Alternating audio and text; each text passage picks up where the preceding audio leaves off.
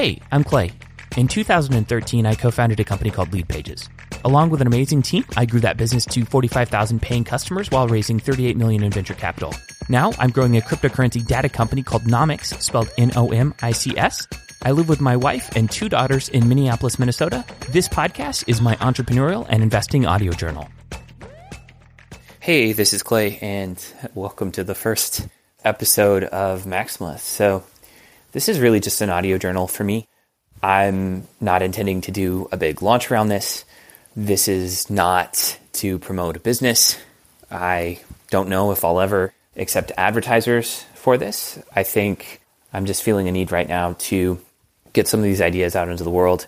So I hope you enjoy. I think this will be a good place for competitors of various businesses to get into my head, spy on my inner thoughts. I'm probably going to be pretty transparent here.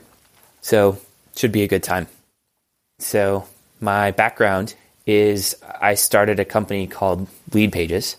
Lead Pages has grown to, you know, over 150 people. And the board and I recently hired a new CEO, John Tedesco, very capable man.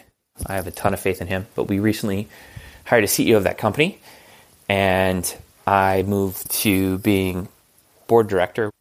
But I have been like I was blogging around that business and building the audience that developed into that business since like 2009. So it started out as a blog, and that blog produced some software that was free. And we had so much success producing the free software that we started charging for something. It was a WordPress plugin. WordPress is a blogging platform. That worked, but it didn't have the scale that we wanted. Then it turned into lead pages, which later acquired a company called Drip.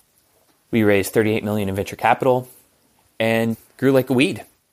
And I have this identity that's around marketing technology and being a marketing guru.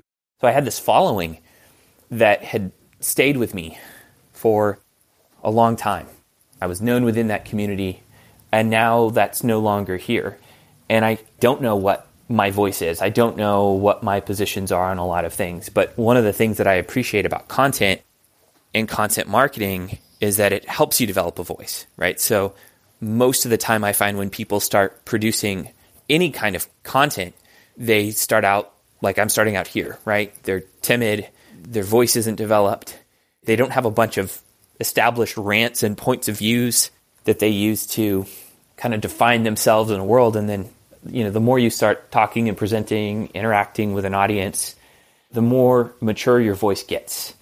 And I know that I have a lot of things to say in this new version of me, right? You know, I started the software company back in 2009 or at least a version of it. And there's a lot of experiences that came from that, right? A lot of a lot of things done well, but holy crap. A lot of mistakes also. And when I started all of that, I, you know, I was living at home with my parents and now I'm in a different place. I own two homes. You know, I have two children. I'm married.